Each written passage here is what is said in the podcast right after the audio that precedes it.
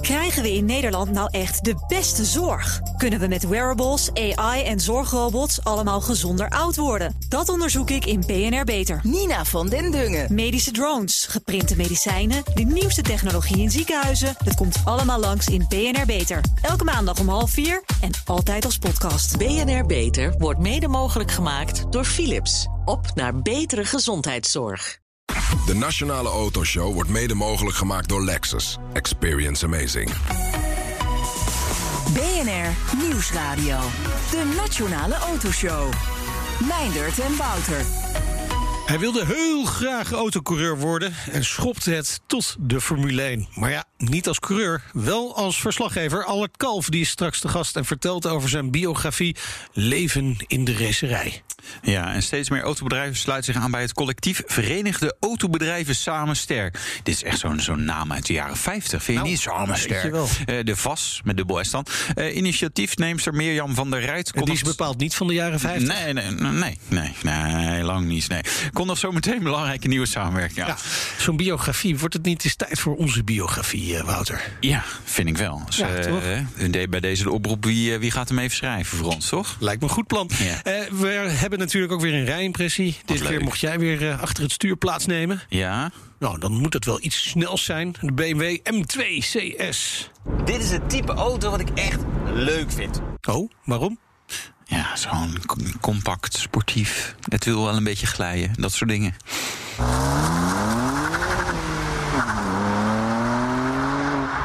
Oh, je hebt weer wat streepjes op het asfalt neergezet. Ja. Goed, dat straks. Maar eerst eh, dit nog precies twee maanden. En dan gaat de bijtelling op elektrische auto's omhoog van 8 naar 12 procent. Zogenaamde bijtelling cap wordt verlaagd van 45 naar 40.000 euro.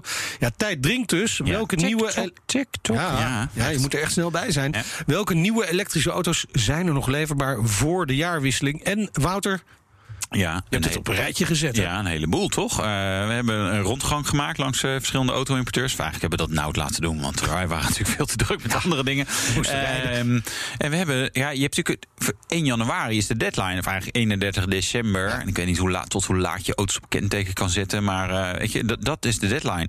Dus Volkswagen ID3 kan nog. Dat is natuurlijk op zich een interessante auto, hè? Maar het gaat snel, hè, dus je moet er wel snel bij zijn, hè? Slimme woordvoerder is nu geweest. naar de Volkswagen dealer. Elektrische Volvo XC40, ook een fijne auto. Ietsje duurder dan die ID3, maar ook meer pk en groter. En ik valt allemaal nog enkele tientallen auto's leverbaar. Die verbaasden me wel. Eh, maar dat heeft ook wel een beetje mee te maken dat sommige dealers hebben nog wel productieplaats en andere niet. Eh, mocht je daar nou niet uitkomen, dan moet je even via Volvo Car Nederland kan je dan eh, daar informeren. Jaguar I-Pace. Oh, en ja. dat is wel een interessante, want dit is natuurlijk geüpdate. E EV320, 80 pk minder, maar weet je, dat is ook al prima. Maar die heeft drie fase laden, een nieuw infotainment systeem. Dus dat is eigenlijk wel een prettige auto. Nog enige exemplaren beschikbaar. Dus ook hier wees er snel bij. En het verschilt per dealer, potentieel. En dan hebben we de Lexus UX300e. Volop leverbaar. Ja. Maar dat heeft denk ik ook een beetje te maken dat dat misschien niet de scherpste aanbieding is Ja, ja. van dit rijtje. Maar ja, goed. Hoe dichter we bij het einde van het jaar komen, hoe eh, aantrekkelijker het wordt. Kan ik me zo voorstellen. Ja, dan, Toch? ja dan, dan, dan ga je kiezen voor wat er nog wel eh, beschikbaar En is. ik hoorde net ook Opel. Ja, Opel, ja, Corsa E. Maar weet, weet je wat een beetje het probleem is van zo'n Corsa en een Peugeot E208? Dat zijn op zich prettige auto's, maar het is wel echt klein. Het is echt gewoon een, een B-segment eh, hatchback en dan ook niet een ruime.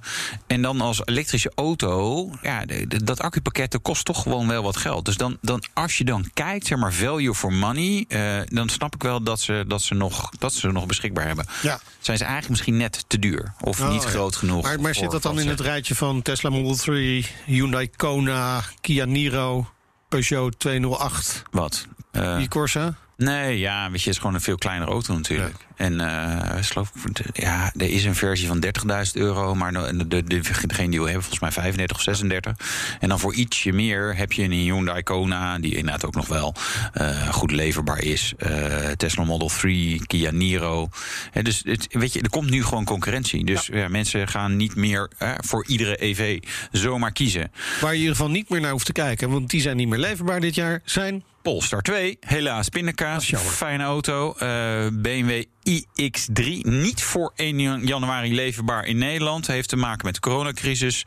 Uh, productie in China. Ja, transport per boot is lastig. Uh, kost gewoon tijd. Ja, dan zie je dat dat soort kleine vertragingen voor Nederland natuurlijk veel impact hebben. Ik ga dinsdag wel rijden in de iX3 trouwens. Oké. Okay. Uh, Skoda Enyaq. Dat is een, de, de tip een beetje voor volgend jaar. Enyaq om in de gaten te houden. Het is gewoon een hele normale auto, maar dan toevallig elektrisch. En gewoon heel groot. Volkswagen ID4 zeggen ze niet leverbaar voor januari. Maar.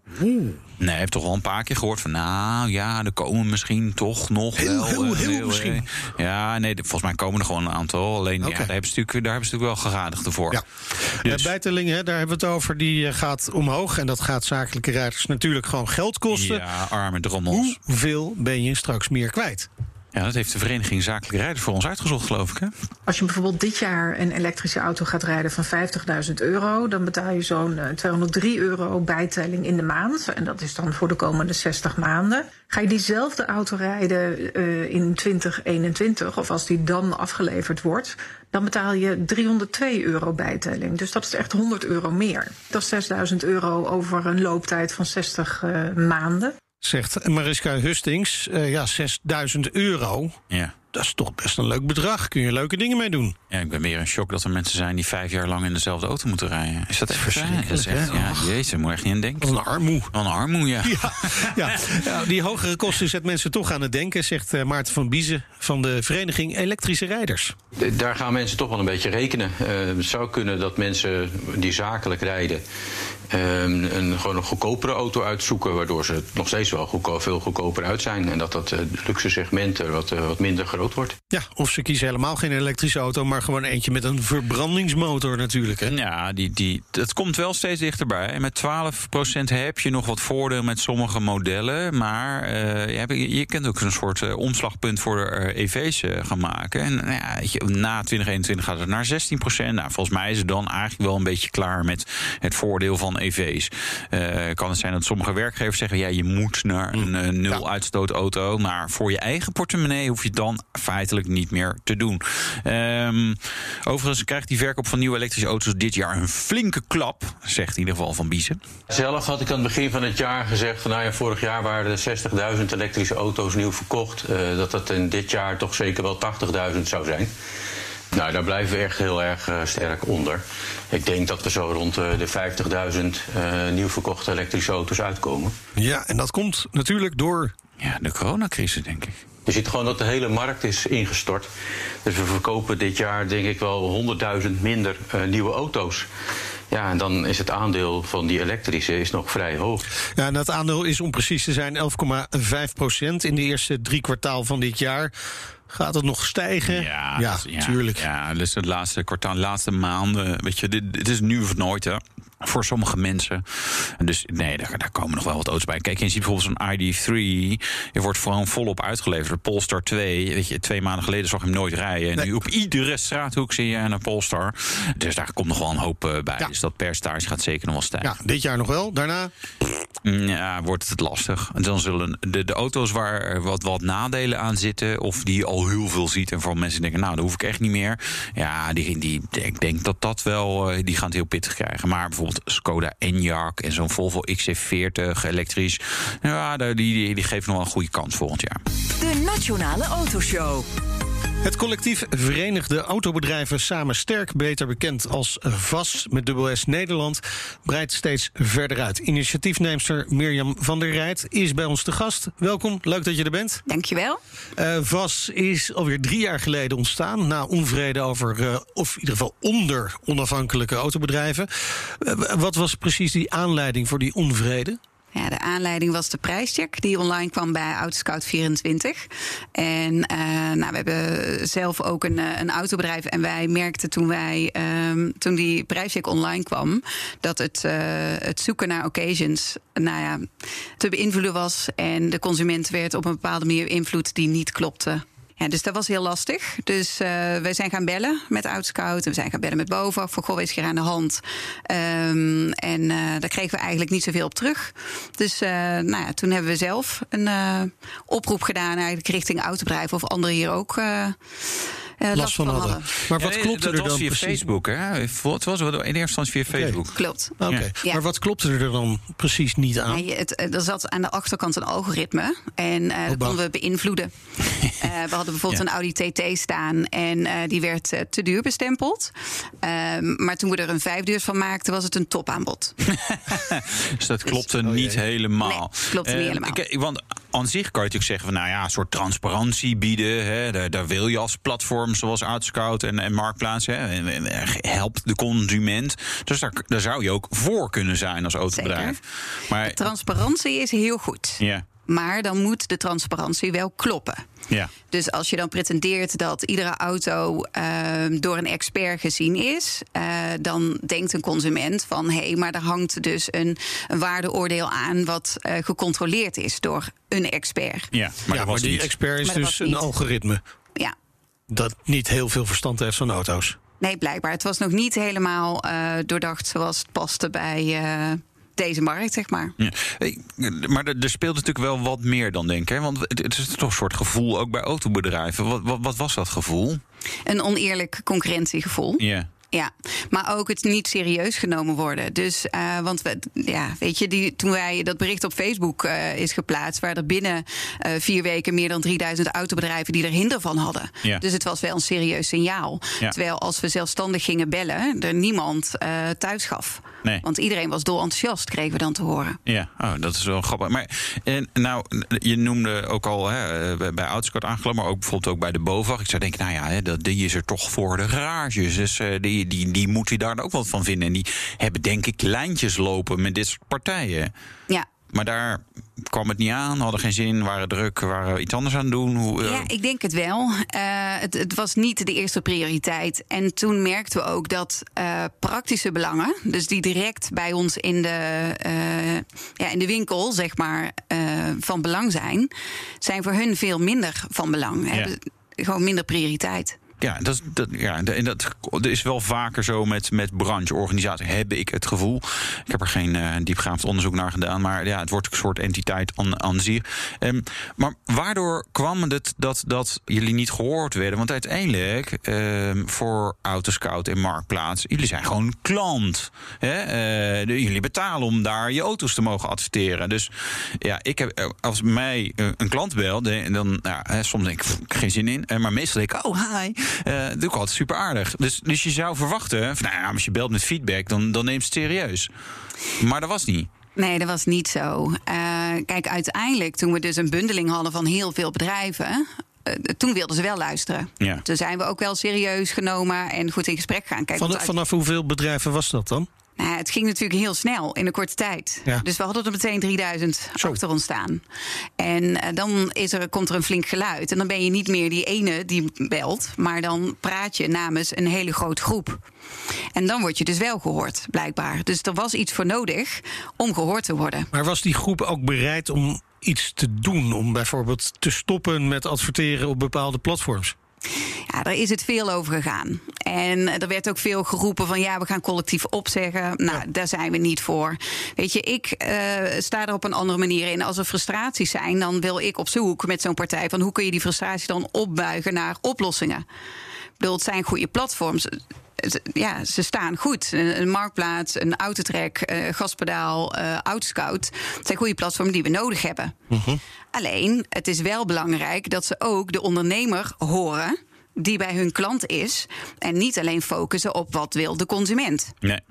Ze willen een verbinding leggen. En dat is eigenlijk wat ik eh, vanuit VAS ook echt probeer te doen. Dat je die verbinding legt van hé, hey, wat hebben we alle twee nodig? Ja, maar wat doet eh, het collectief, wat vast is dus, wat, wat doet het dan concreet? Nou, veel in gesprek gaan met van oké, autobedrijven, wat hebben jullie nodig? Eh, praktisch gewoon in je, in je bedrijf. En daar ga ik mee in gesprek met de, de partijen die dan belangrijk zijn. Nou, de portalen, maar ook transporteurs.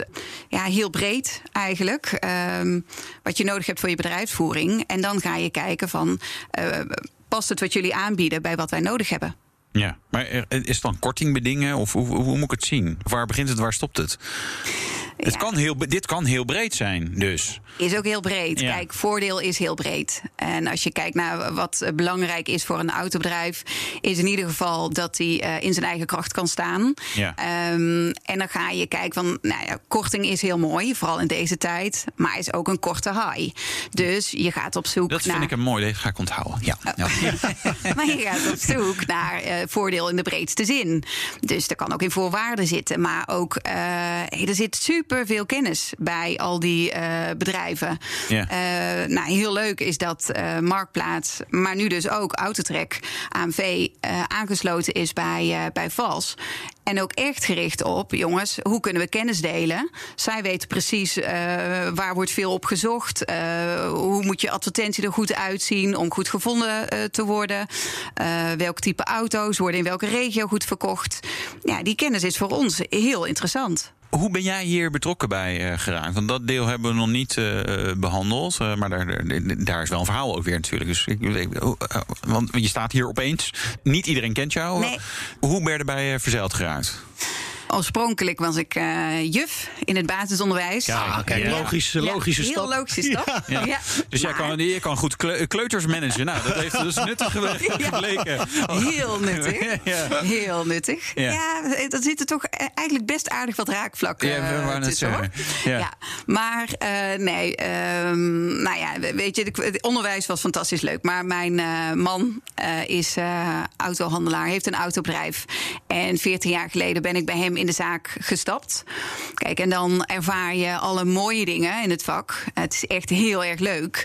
Maar ja, je hebt ook best wel wat eh, zaken waar je tegenaan loopt. Ja, het is gewoon En- werk, hè? Ja, het is, niet alleen maar leuk. Nee, Nee, ja. nee, nee, het is niet alleen leuk. Maar Nee. goed, sommige dingen kunnen duidelijk wel anders. Ja. En dan merken we nu wel dat we best wel een aantal dingen aan het doorbreken zijn. En toch verbaast mij dat ik denk, ja, maar waarom doet de BOVAG dat dan niet? Of waar, waar, hoe zien jullie dat? Zeg maar, is, de, zijn, is er, zijn jullie iets, iets vergelijkbaars? Want dat is ook een branchevereniging die toch ook garages... Volgens mij staat die G staat ook gewoon voor garages, toch? En BOVAG? Ja, volgens mij wel, Dus ja. dan denk je van, eh, ja, ja.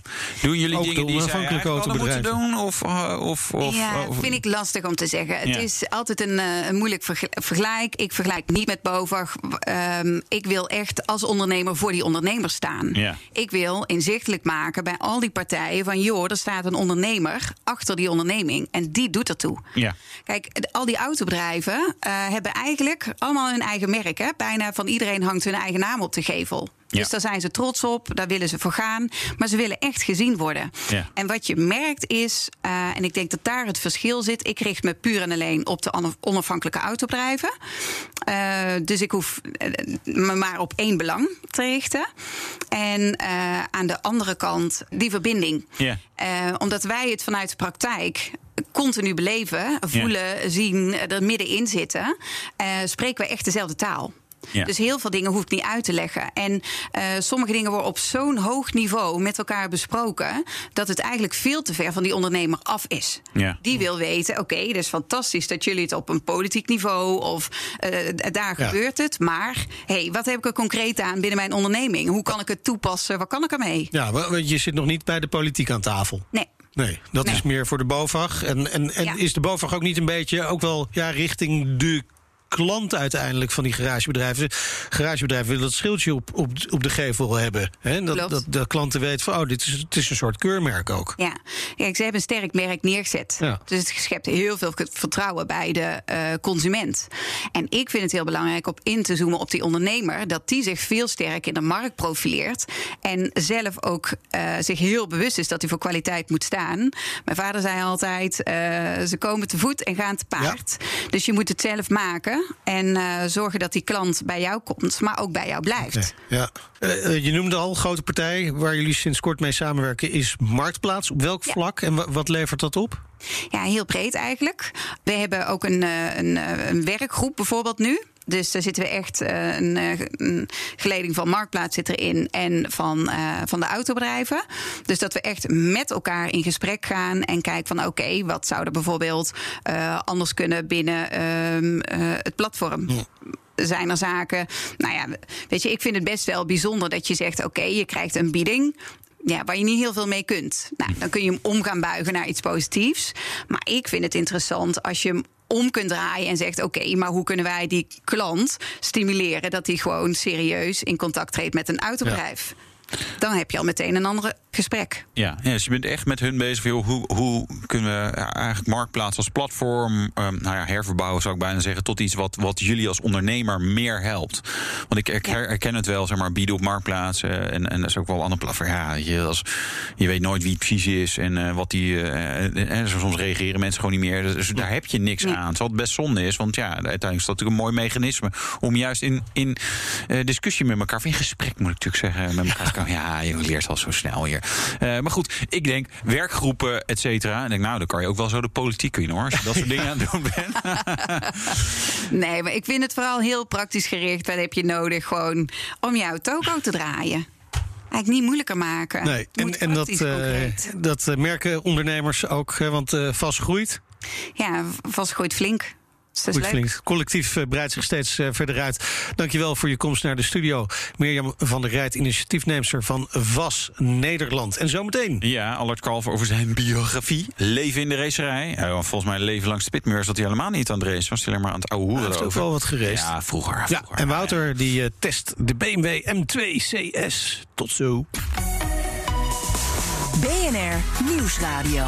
De Nationale Autoshow. Meindert en Wouter.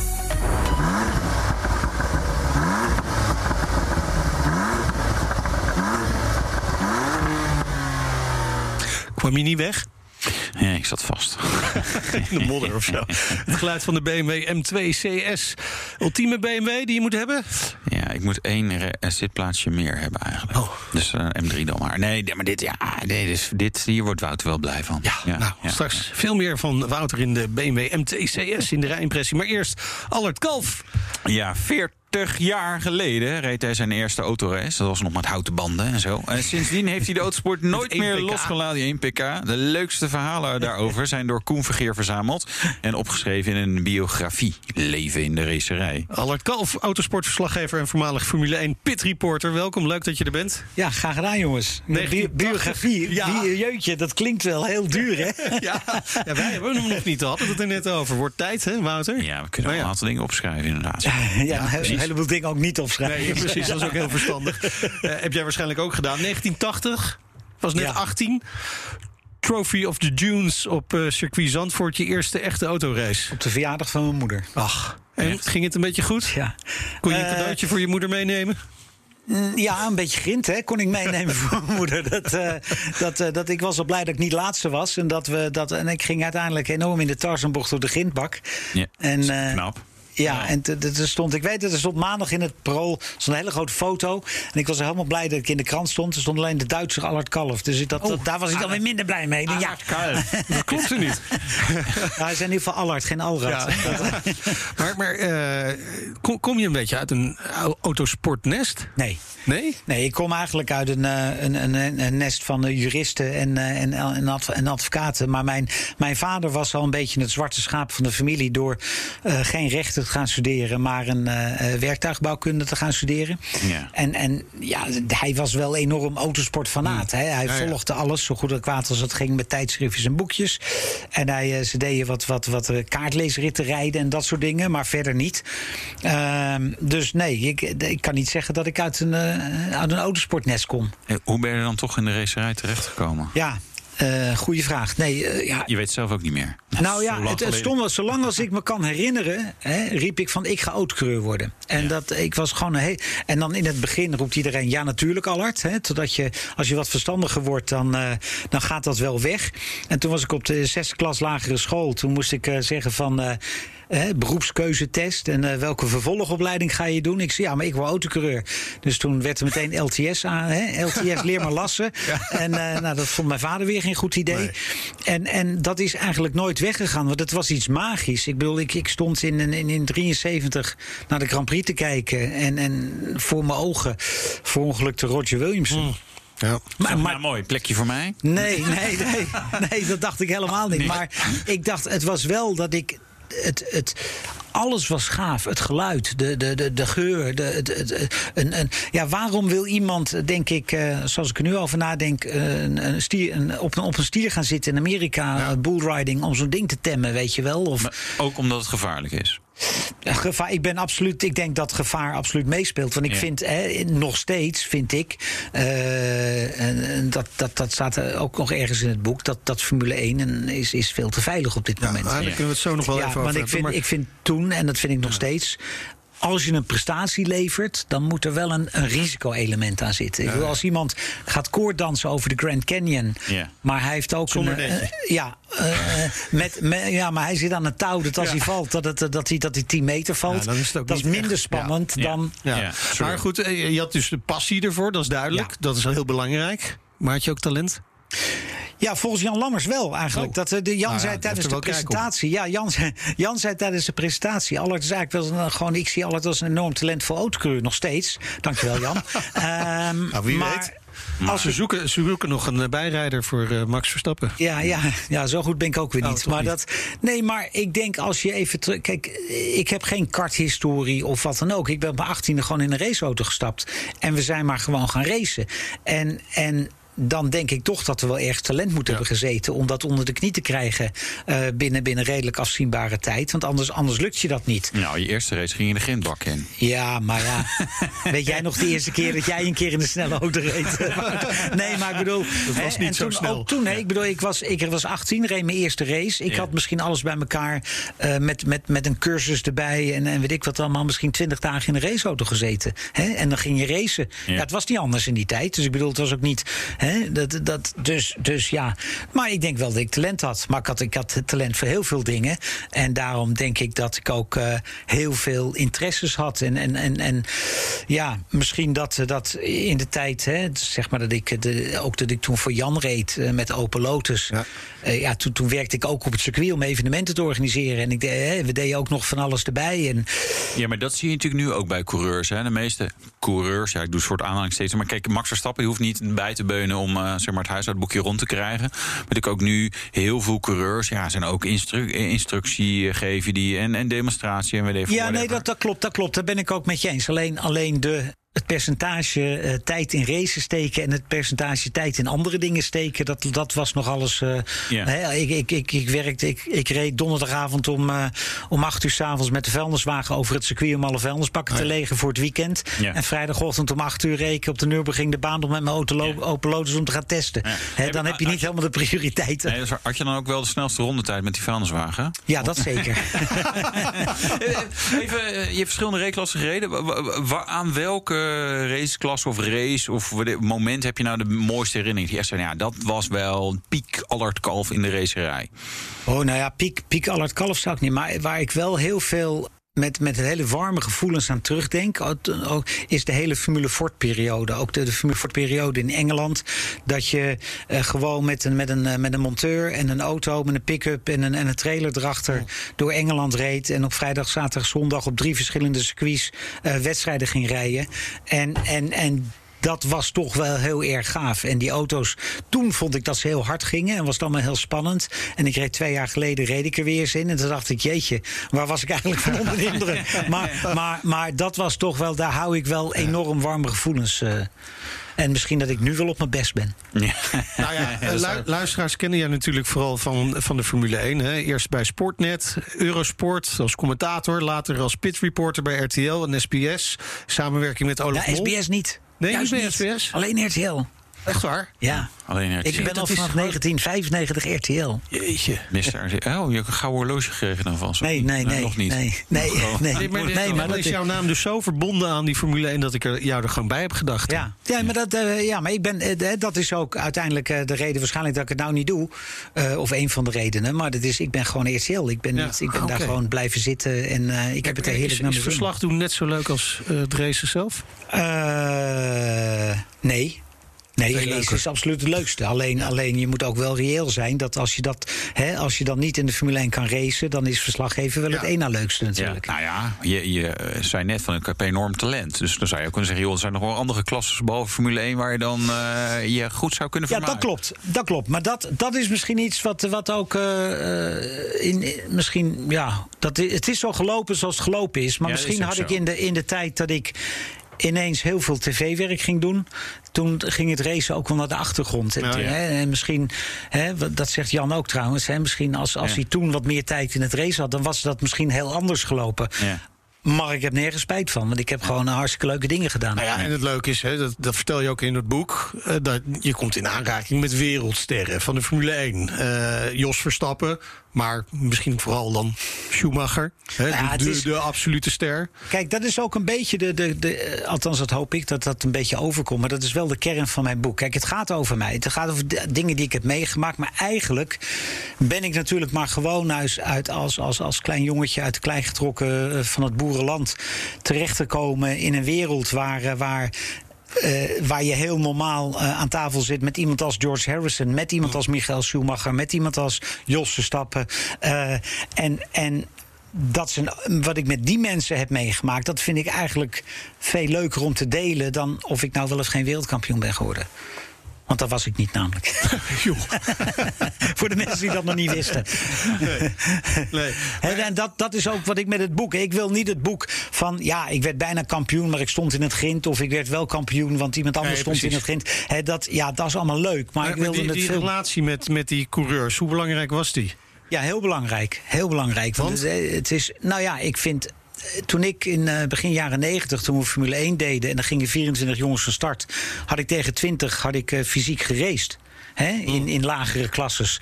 Dus als ze uitvielen of wonnen, of als in ieder geval voor de camera kwamen, dan ja, hoefde ik niet uit te leggen wie ik was. En ik wist ook als ze over de, over de zeik waren, ik wist ook als ik even niet wat moest vragen. Hè, en dat, dat, omdat je ze zo goed uiteindelijk kent. Dan dan ja, word je ook toegelaten in, in, in dingen waar, waar je nu absoluut alleen maar van kan dromen. Ik bedoel, begin jaren negentig eh, liep ik bij Lotus, waar Johnny Herbert en alles, Alex Zanardi reden, eh, binnen om een kopje thee te drinken. En dan was het, ja, eh, Johnny zit boven in, de, in het motorhome, neem er even thee mee. En dan zat ik gewoon in de debrief na de kwalificatie over wat ze, wat ze voor de race allemaal nog moesten veranderen aan de auto. En dan bleef ik gewoon zitten. En ja, dat, dat, dat, dat is nu niet meer voor te stellen. Nee. Ik kan me voorstellen dat dat enorme voordelen oplevert. Ik kan me ook voorstellen dat het soms wel eens je, weg, je, je, je werk als verslaggever in de weg zit. Ja en nee. Ik denk dat het is, het is heel raar. Kijk, ik heb het zijn bijvoorbeeld. bijna vrienden van, of zijn misschien wel vrienden van je. Ja, maar kijk, dan, dan stel ik me altijd de vraag van... eh, als ik iets weet wat geheim is, hè, wat je, Ja. eh, en ik zou... eh, het feit dat ze mensen mij dat vertellen, dan nemen ze meer vertrouwen. En dat vertrouwen wil ik dan niet beschamen. En, en dan moet je daar gewoon netjes mee omgaan. En dan kun je roepen van ja, eh, je, als je iets weet moet je het brengen. Maar als ik eh, in een motorhome zit met Johnny Herbert en Rubens Barrichello... en, en eigenlijk Rubens verspreekt zich Ja. door te vertellen dat hij al voor Ferrari getekend heeft... maar dat pas over drie weken bekendgemaakt wordt... dan ben ik niet, dan denk ik nou, dan, dan, dan blijf ik wel vriendjes met Rubens... en vertel, vertel ik dat nog maar even niet. Hè? En uiteindelijk, eh, afgelopen lockdown, moet ik dan een online allerlei dingen doen. En dan pak ik mijn telefoon, bel ik Rubens op en dan zeg ik: Kunnen we even eh, online wat doen? Ja, geen probleem. Hoe laat bel je? Weet je, dus eh, denk ik wel dat dat uiteindelijk de goede beslissing is. Snap ik. Aan de andere kant, eh, was natuurlijk ook wel waar we nu met, met de huidige Formule 1 merken dat er, dat er ook wel vriendschappen of, of, of in ieder geval iets te innige banden soms zijn. Hè. Je- Ja, maar er is, een om- verschil, er is een verschil tussen ergens achterkomen. Ja. Als ik er- erachter kom door kanalen met mensen te praten dat, dat eh, BNR Autoshow naar Radio 1 gaat, dan is dat, dan is dat nieuws. Ja. Als, als jullie mij dat in vertrouwen vertellen, Ja. dan is het niet aan mij om dat naar buiten Nee, te brengen. nee, Snap nee, je? nee, dat nee, is een beetje het verschil. Nee, dat is true. Ehm, ehm, Ik ben wel benieuwd wel, eh, wat je bronnen zijn trouwens. Ja, maar goed. precies, ja, ja. Ehm, de, de, de huidige pitch reporter bij Ziggo, hè, Jack Ploy, die, die, die krijgt eh, kritiek. Begrijp je dat? Want jij, jij komt ook uit die wereld. Dus misschien begrijp je het wel heel goed. Of Eh, je, nou, nou, iedereen krijgt kritiek, toch? Ik Ja. krijg ook kritiek. Ik bedoel, iedereen krijgt. Ik denk, maar jullie krijgen ook kritiek. Nee, nooit. Nee. Nee, eh, jij alleen krijgt- maar fans. Dus, dus als, je, als, je, als je in de media bent, krijg je kritiek. Punt. Ja. Ja. Toch? Dus daar, nou, oké. Ja. Ehm, in- in- in- tot 2000 zat je in de Formule 1 en opeens, eh, paf, Allard gaat wat anders doen. Ja, Allard had het. Nou, Allard die zat zich gewoon af te vragen of hij. Is dit alles? Ja, Ja. Midlife Crisis is er even terug te Is dit- is dit je, alles? eh, volgens mij was ik 40 ongeveer. 40, hè? ja. Ah, Nee, ja. nee, ook een motor gekocht achter- of een sportauto of een nee, jeep ik heb alles verkocht. Nee, maar, maar nee, ik zat, ik zat me in zoverre zat ik me af te vragen: wil ik als ik dadelijk een jaar of 50 ben nog aan zo'n vierkantje staan om rijders die nog niet eens geboren waren toen ik hier al stond, eh, te vragen hoe een race ging? En en eh, nou ja, uiteindelijk was denk ik het antwoord nee. Eh, en dat, dat kwam van de vrouw van Johnny Herbert. Die zei: Ja, daar ben je al drie maanden over gaan nadenken. Is dat dan niet je antwoord? Ja, misschien wel. Ja. Dus, eh, en toen heb ik. en dan vind ik ook, als je dan iets doet, dan moet je het ook vol overgave doen. Dus toen heb ik. ontslag genomen bij RTL. En ben ik, ben ik of tenminste, ik kreeg jongens, ik ga geen Formule 1 doen. En mijn huis verkocht, alles verkocht, ben naar Amerika vertrokken. Met Johnny samen. Alleen Johnny's contract ging niet door, dus die was weer gauw thuis. En ik ben daar maar gebleven, want ik was er toch. Ja. En wat heb je daar allemaal gedaan? Daar heb ik eh, eigenlijk heel leuk, want de RTL ging toen ook de Indy 500 uitzenden. Dus toen, eh, dan heb ik een maand, eh, een ruime maand in Indianapolis gezeten. Om daar eens even goed achter de schermen te kijken. En met Arie op te trekken. Ja. een maand lang. Over legendes gesproken. Arie, ja, en, en. Arie is ook bijna een rode draad in mijn boek. Hè, want Arie was mijn allereerste instructeur toen ik het circuit opreed. Om, om, om te leren hoe dat, hoe dat moest gaan. En Arie was ook nog mijn allereerste grote live-uitzending. Was de Indy 500 die Arie won. En uiteindelijk ben ik dan in 2001 lopen we samen over Indy. Dus. ehm, ja, en ik denk, ik ga maar eens kijken of ik er wat, of ik er wat kan doen. En eh, er er waren wel wat, wat mogelijkheden ook om eh, misschien daar te blijven. En, en, en alleen, ja, maar alleen toen kwam 9-11. En toen stond Amerika stil. En misschien was het allemaal toch niet gelukt. Maar toen, weer de- toen lukte Nee. het zeker niet meer. Nee. Mi- Mis je de Formule 1? Nee. Nee? Ik mis eh, in zoverre de Formule 1 niet dat, dat je nu eh, alles eh, waanzinnig goed kan volgen via live timing en via allerlei apps. Die, hè, F- F1 TV heeft een fantastisch kanaal waar je alles kan volgen. Dus, dus, dus. Nou, prima. Dus dat, dat lukt. Ik heb, ik heb een telefoonlijst met mensen dat als ik wat wil weten, dan bel ik ze. Hè. Ik heb eh, onlangs nog het. Ik heb, ik heb als eerste Nederlander volgens mij een kerstpakket van Alfa Tauri gekregen. kijk. eh, twee weken geleden. Omdat ik ja, ja, heel veel lekkere kaasjes en worstjes en wijn en pasta en dingen. En, eh, en eh, omdat ik een weddenschap gewonnen had met de baas.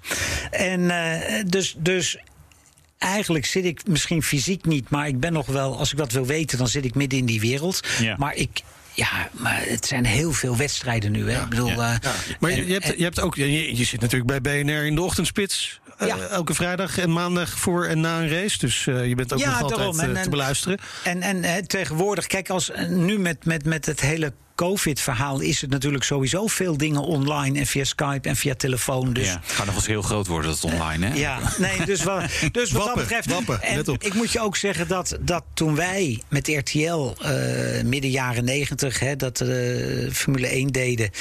Ja, je kon overal binnen. Ik, ik weet, joh, ik stond, ik had gewoon een lijstje en dan dacht ik, oh ja, vorige race heb ik bij Williams de start staan kijken in de box. Vandaag ga ik bij Lotus kijken in de box. Eh, weet je, dan stond je met de monteurs voor een schermpje, stond je de start te kijken of het, of het allemaal goed ging en, eh, en dergelijke. Ja, dat, dat, dat kan allemaal niet meer. Allard, elke keer als we met jou praten, dan lijkt het alsof we te weinig tijd hebben. Dus eh, je, mag, je mag zelf eigenlijk kiezen, wat, eh, want het is jouw biografie. Waar gaan we het nog over hebben? De laatste anderhalve minuut. Nou, jongens, dat mogen jullie weten. Nou, ik wou het laatste allemaal moet maar zeggen dat heel veel dank aan, aan Koen Vergeer, Ja. die het opgetekend heeft. Die, die ik denk een keer of vijftig met mij heeft moeten lunchen.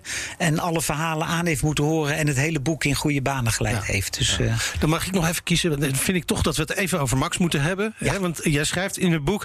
hij is zo ontzettend goed in het positioneren. Wat bedoel je daar precies mee? Autoracen is eh, op de plek rijden zodat je niet ingehaald kan worden als iemand achter je rijdt. En dat iemand die voor je rijdt op een plek gaat rijden die hij eigenlijk niet wil, zodat jij er voorbij kan. En na de start uit de problemen blijven. Dus ook op een plek gaan rijden dat je uit de pro- problemen eh, blijft. Ja, lukt hem steeds beter. En dat kan Max zo Ja. goed.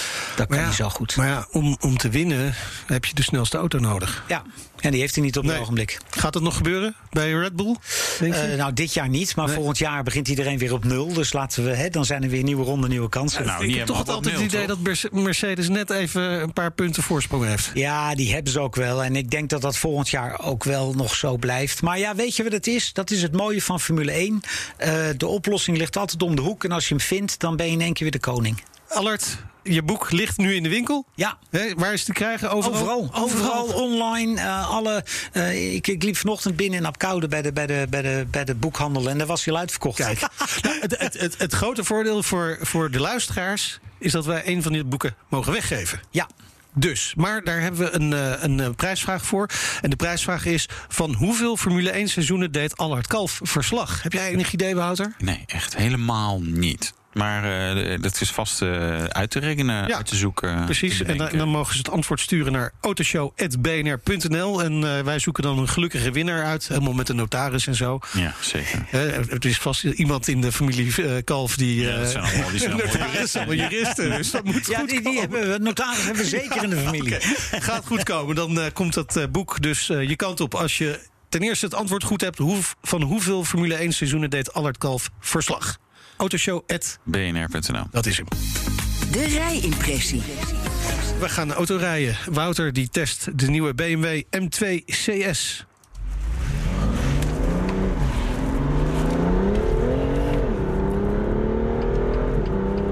En dit is dan een auto die mij perfect in een spagaat weet te trekken. Je hoorde het ook in toonhoog, ging ook eventjes iets omhoog. Eh, mannen, een grapje, spagaat, nou ja, laat maar. Want dit is het type auto wat ik echt leuk vind. Niet te groot, wel een grote motor, achterwielaandrijving, beetje speels, mooie wegligging. Nou, noem het allemaal maar op. Realiseer me dat er ook mensen zijn die dit eigenlijk helemaal niets vinden. Eh, zeker als het regent, dan heb je echt best wel tractieproblemen. En is het more than a handful, zoals ze dat mooi in het Engels kunnen zeggen. En ze kan me ook heel goed voorstellen dat je denkt, nou, zo'n Audi RS3, concurrent zeg maar, een beetje. eh, lijkt me dan ook niet zo gek, hè? Want dan kan je gewoon altijd je power kwijt. In de M2 CS, ja, kan dat zeker niet. Maar dat is ook wel een beetje de charme. Hè? De charme dat, ja, zo'n auto, je moet er een beetje mee vechten om het optimale eruit te krijgen. En dat is leuk. Hè? Want de M2, 2016 kwam die uit. Toen kwam die met een motor die in alle BMW's eigenlijk wel te krijgen is. Dus het beroemde 35i-blok. Wel met wat verstevigingen, wel ook met wat meer vermogen. Eh, in 2018 kwam de M2 Competition. Fors duurder, maar wel met een echte M-motor. Niet petrolheads zullen echt denken, waar gaat dit over? Eh, maar in ieder geval ook 41 pk erbij. Dus dat is wel belangrijk. Maar een motor die uit de M3 en M4 kwam, ja, dat klinkt bijzonderder. Draait meer toeren, is steviger. Nou, noem maar, maar op. Dus heel veel zaken die echt leuk zijn. Dit is de M2 CS. Het is de overtreffende trap. Zelfde blok nog, maar wel een vermogensupgrade van wel 39 pk. En dan kom je totaal op 450 stuks. Ja, dat is wel veel. 550 Nm koppel. Dat is ongewijzigd gebleven ten opzichte van de M2 Competition. En dat betekent dat dit een behoorlijk rappe jongen is. Ze doen niet lullig bij BMW, want topsnelheid is een keer niet begrensd op 250, maar gewoon op 280. Dat is de M-Drivers Package. Normaal een optie. Die krijg je er nu dan gratis bij. Dat gratis, dat moet je hem even vasthouden, dat gevoel. Eh, sprint naar de 100, 4 seconden met DCT-bak. Fantastische bak met dubbele koppeling trouwens. Mocht je zelf willen koppelen, dan kan dat natuurlijk ook. Dan kies je voor de handbak. Een stuk duurder in Nederland wegens BPM. Misschien staat hij niet eens in de prijslijst. Ik durf het niet eens te zeggen. Wordt niet meer zoveel gekozen in Nederland. En ik snap het ook wel, want die DCT-bak is echt heel goed. Nou, dan hebben we een kleine vermogensupgrade. En we hebben allerlei carbon uitrustingsdelen. Motorkap speciaal voor de M2 CS. Van carbon met luchtgaten erin. Dus dat ziet er wat heftiger uit. Dat ziet er wat heftiger uit. De BMW M2 CS. Leuk totdat je het prijskaartje Ja, tegenkomt. dat is eigenlijk veel te duur. 138.217 euro. Dan denk je, ja, maar wat kost die normale M2 We konden dan? niet op zomervakantie. We kunnen straks niet op skivakantie. Je hebt gewoon geld over, joh. Eh, ja, dat is waar. Nee, maar het, hij weet, het scheelt eh, bijna 40.000 euro met de normale M2 competition. De, de M2 competition. Ja, dat is eigenlijk gewoon echt te fors. Te fors. Dit was de Nationale Autoshow. Terugluisteren kan via de site, de app, Apple Podcast of Spotify. Ja, abonneren maar en volg ons op Twitter, Facebook, Instagram. Ik weet niet wat we allemaal Pinterest, doen. zitten we daar Pinterest, uh, weet ik niet. Uh, wel, uh, volgens mij meer vrouwelijke doelgroep die daarop zit. Autoblog, uh, ja, tegen. Ja, oh, ja, hij zit wel op Pinterest. Pinterest ja. Ja. Nou, mijn naam is Wouter Karsen. Oh, ik ben Meijnerd Schut. Tot volgende week weer. De Nationale Autoshow wordt mede mogelijk gemaakt door Lexus. Experience amazing. Krijgen we in Nederland nou echt de beste zorg? Kunnen we met wearables, AI en zorgrobots allemaal gezonder oud worden? Dat onderzoek ik in BNR Beter. Nina van den Dungen. Medische drones, geprinte medicijnen, de nieuwste technologie in ziekenhuizen. Dat komt allemaal langs in BNR Beter. Elke maandag om half vier en altijd als podcast. BNR Beter wordt mede mogelijk gemaakt door Philips. Op naar betere gezondheidszorg.